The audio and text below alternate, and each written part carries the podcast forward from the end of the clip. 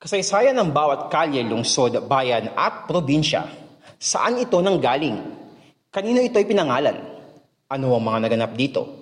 Tunghaya ng mga literal na kwentong bayan dito lang sa GPS Podcast.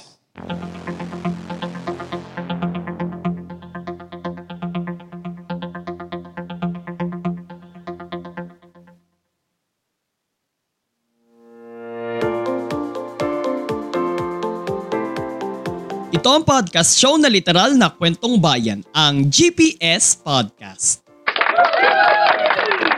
So tayo po ngayon ay napapakinggan sa Spotify, Anchor, Pocket Cast, Google Podcast, Red Circle at sa Apple Podcast.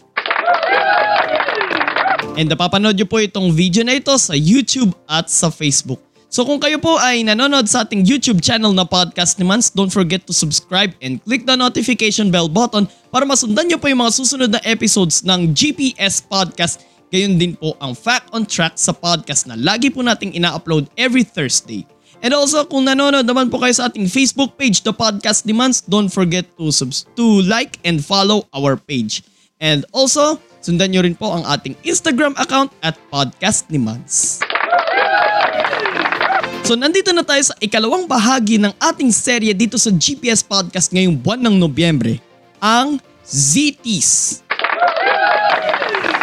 Sa serye na ito, ating lilibutin ang limang pangunahing lungsod sa rehiyon ng Zamboanga Peninsula sa Region 9 sa kanlurang bahagi ng Mindanao. At nung isang araw or actually nung kahapon, kahapon natin siya in-upload dahil nga nawalan nga ng internet, ay napag-usapan natin ang tungkol sa lungsod ng Isabela na bagamang bahagi ng probinsya ng Basilan ay part pa rin siya ng Zamboanga Peninsula region. Kasi ang probinsya ng Basilan ay bahagi naman ng rehiyon ng Bangsamoro Autonomous Region in Muslim Mindanao o sa BARM. Ngayon naman, sa ikalawang bahagi ng ating ZTs na serye, tayo naman ay tutungo sa kabisera ng Zamboanga del Sur na siyang sentro ng rehiyon ng Zamboanga Peninsula at sa tingin niyo mga kapodcast, bakit kaya siya tinawag na Little Hong Kong of the South? Tayo ngayon ay tutungo sa lungsod ng Pagadian.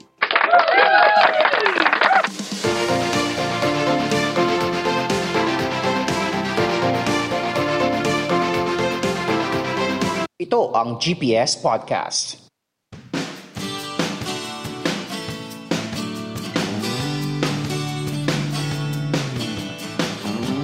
Pagadian City. Ang kabisera ng probinsya ng Zamboanga del Sur, gaya nga ng sinabi ko kanina. At ganun din, ito rin ang nagsisilbing regional center ng Zamboanga Peninsula Region. Napapaligiran ang lungsod ng Pagadian ng mga bayan ng Dumalinaw sa south, Igbaw at Lakewood sa west, Mid-Salip at Suminot sa north at Labangan sa east. Samantala, nasa southeast naman ng lungsod ang Iliana Bay. May lawak itong 378.8 square kilometers at may populasyong nasa 210,452 as of 2020 census ng Philippine Statistics Authority. Nahati sa 54 na mga barangay ang lungsod ng Pagadian.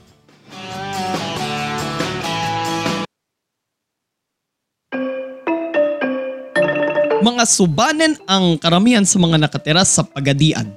May mga Muslim na nag-migrate mula sa ibang bahagi ng Mindanao at mga Kristiyano mula sa Luzon at Visayas ang nakatira rin sa lungsod. Cebuano ang pangunahing dialekto ng mga taga-Pagadian. Sa mga Muslim communities naman sa lungsod, Iranon, Maguindanao, Maranao, Tausug at Samal ang ilan sa mga dialektong kanilang sinasalita. Samantala, may sariling dialekto naman ang mga Subanen. Pagsasakat pag-aalaga ng mga hayop ang pangunahing ikinabubuhay ng mga taga-Pagadian. Bukod pa dyan, ikinabubuhay din ng lungsod ang paggawa ng mga food products mula sa kamote, nyog at seaweeds at pati na ang paggawa ng mga furniture, handicraft at decorative products. Sagana rin ang pagadian sa mga yamang dagat sapagkat kilala ang lungsod na ito sa kanilang pag-aani ng mga seaweeds. may ilang teorya raw kung saan nagmula ang pangalan ng lungsod. Una ay mula raw sa pangalan ng ibon na Gagadian. May kwento naman daw na mula naman daw ito sa salitang pangadyi na nangangahulugang panalangin na kalaunan ay naging pangadyian na nangangahulugan namang lugar ng pananalangin. Excuse me. Meron ding kwento na hango raw ito sa salitang subanen na pengadian na ang ibig sabihin naman daw ay paaralan. Pero ang pinakamalapit raw na kwento ng origin ng pagadian ay mula sa mga salitang Irano na pagad nang ibig sabihin ay maghintay. Sana all naghihintay.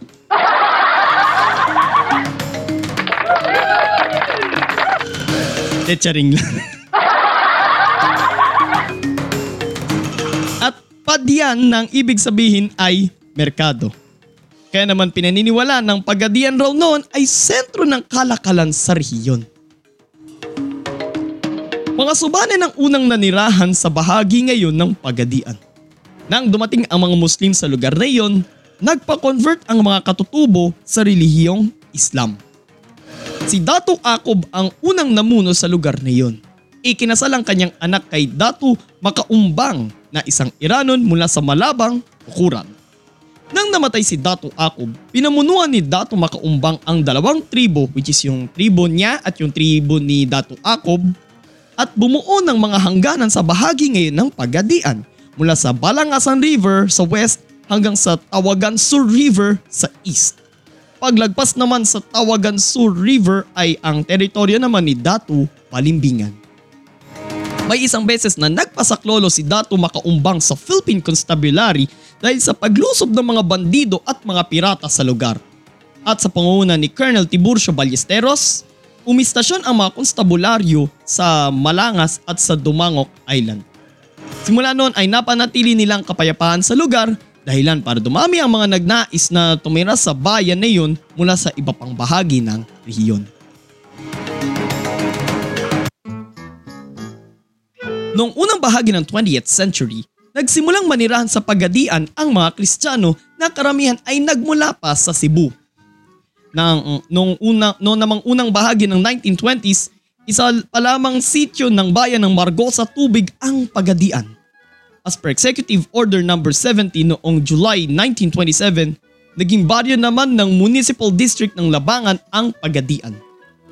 Noong namang 1934, Inatasan ng US Governor General na si Leonard Wood ang direktor ng Bureau of Non-Christian Tribes na si Chufisto Gingona Sr. na maghanap ng pwedeng maging sentro ng pamahalaan sa Labangan. At sa pagsang-ayon ni na Dato Balimbingan at Dato Makaumbang, nag napunta sa Pagadian ang sentro ng pamahalaan sa Labangan. Sa pangunguna naman ni Assemblyman Juan Alano, naging bayan ng Pagadian noong March 23, 1937 sa bisa rin ng Executive Order No. 77.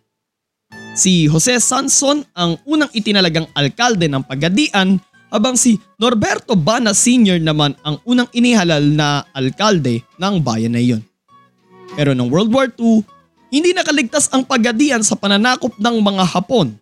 Pero noong 1945, niliberate ng magkasanib na puwersa ng mga sundalong Pilipino at Amerikano at ng mga local guerrillas ang Pagadian mula sa mga Hapon. June 6, 1952 nang mahati ang probinsya ng Zamboanga sa dalawa sa bisa ng Republic Act No. 711 na inakda ni Representative Roseller Lim. Dito na itinatag ang Zamboanga del Norte at Zamboanga del Sur. At dito rin naging kabisera ng Zamboanga del Sur ang Pagadian habang ang kabisera naman ng Zamboanga del Norte ay ang Dipolog na pag-uusapan natin sa mga susunod na linggo. June 21, 1969, naging lungsod na ang Pagadian through Republic Act No. 5478. Pero noong August 17, 1976, isa ang Pagadian City sa mga napinsala ng jumanig na 7.9 magnitude na lindol sa Moro Gulf na sinabayan pa ng tsunami. Taong 2004 nang gawing regional center ng Zamboanga Peninsula Region ang Pagadian City.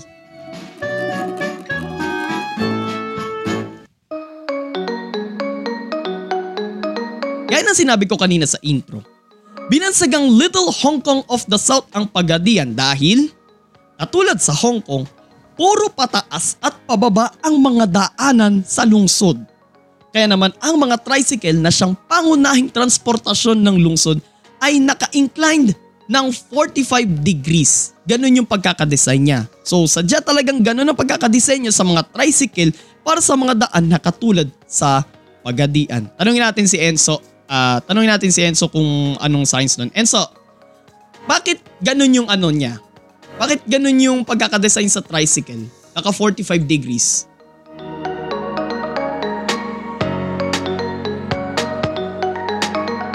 Para hindi tumabingi pag paakyat yung daan.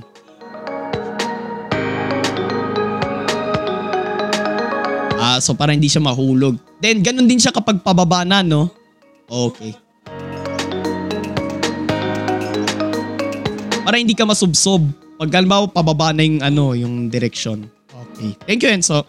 So yun yung science doon. Tuloy tayo. 10 piso lang ang pamasahe sa tricycle. Pero kung mag-aarkila ka naman nito para libutin ang buong, lingso, buong lungsod, aabot sa 1,000 pesos ang bayad dito. Depende sa mga destinasyong pupuntahan mo. Kilala rin ang Pagadian dahil dito ka lang makakabili ng, barbio, ng barbecue sa halagang piso lang.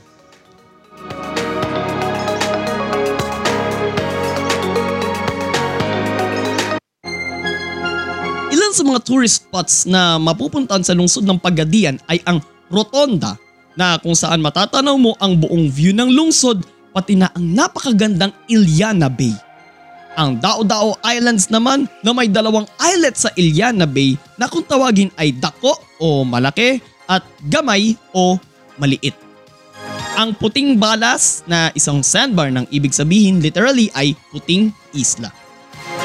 Adventure naman ang nais nyo, nariyan naman ang mga kuweba ng candies at gipos at mga talon ng mangga at pulakan. Mapapasyalan din sa Pagadian ang Unity Park na kung saan may monumento ng tatlong kamay na magkakahawak na sumisimbolo sa pagkakaisa ng mga Kristiyano, Muslim at mga lumad. At ang Plaza Luz na matatagpuan sa tapat ng City Hall ng Pagadian. Isa sa mga dinarayo sa Plaza Luz ay ang pamosong dancing fountain nito na katulad nung nandun sa Luneta at dito rin matatagpuan ang Pagadian City Gymnasium kung saan ginaganap ang mga laro ng kauna-unahang professional basketball league sa katimugan ng bansa, ang Pilipinas Vismin Super Cup.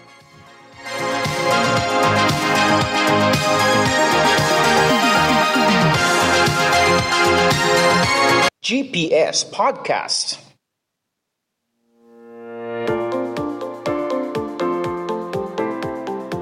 Noong mga nakaraang buwan, lagi ko natututukan yung mga laro ng Vismin Super Cup eh. Lalo na yung Mindanao League. Doon siya ginanap sa Pagadian City Gym and maging yung, yung Southern Finals. And ngayon sa nalalapit na second conference ng Vismin Super Cup na uh, this month magsisimula, same venue pa rin. Doon pa rin sila maglalaro sa Pagadian City Gymnasium.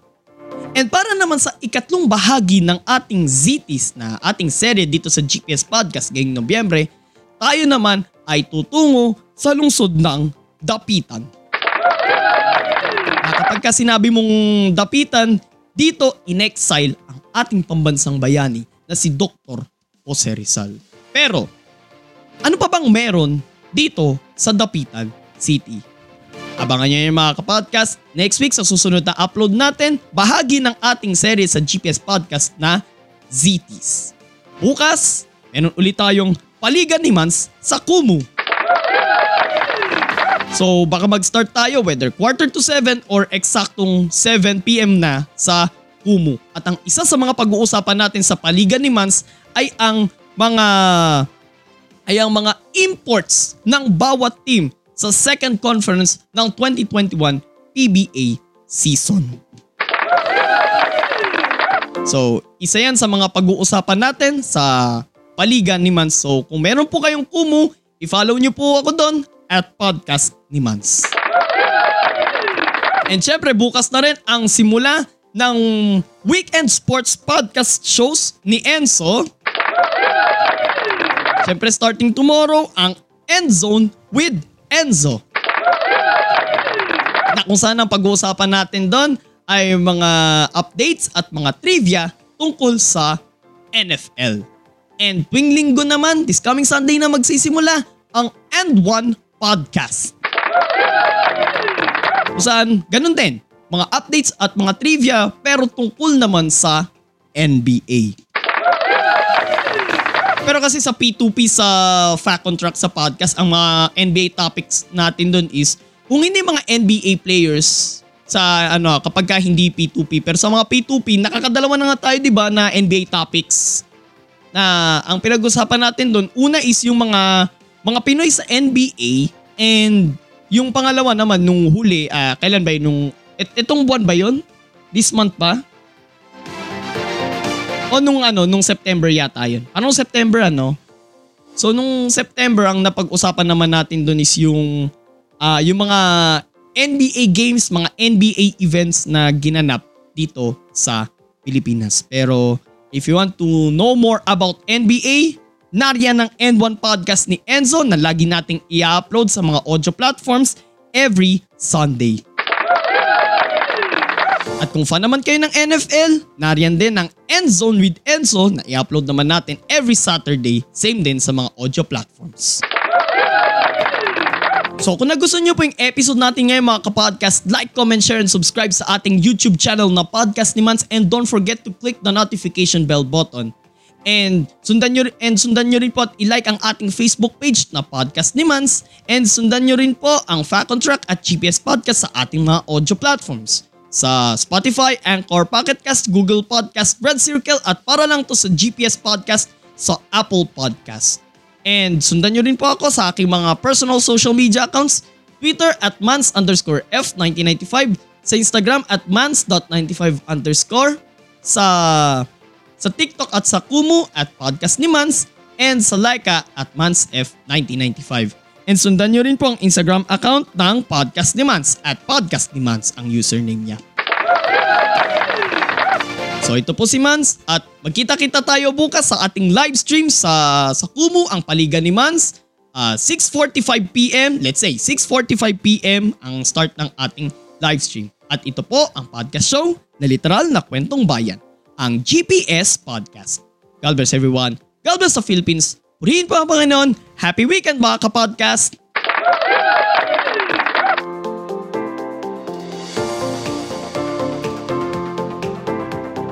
At yan ang isa na namang makabuluhang kwentuhan dito lang sa GPS Podcast.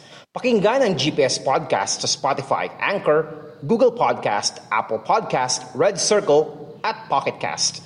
At mag-subscribe sa podcast ni Mans sa Facebook, Instagram, Twitter, YouTube, Kumu, Laika, at TikTok. Walang chismisan, kwentuhan lang.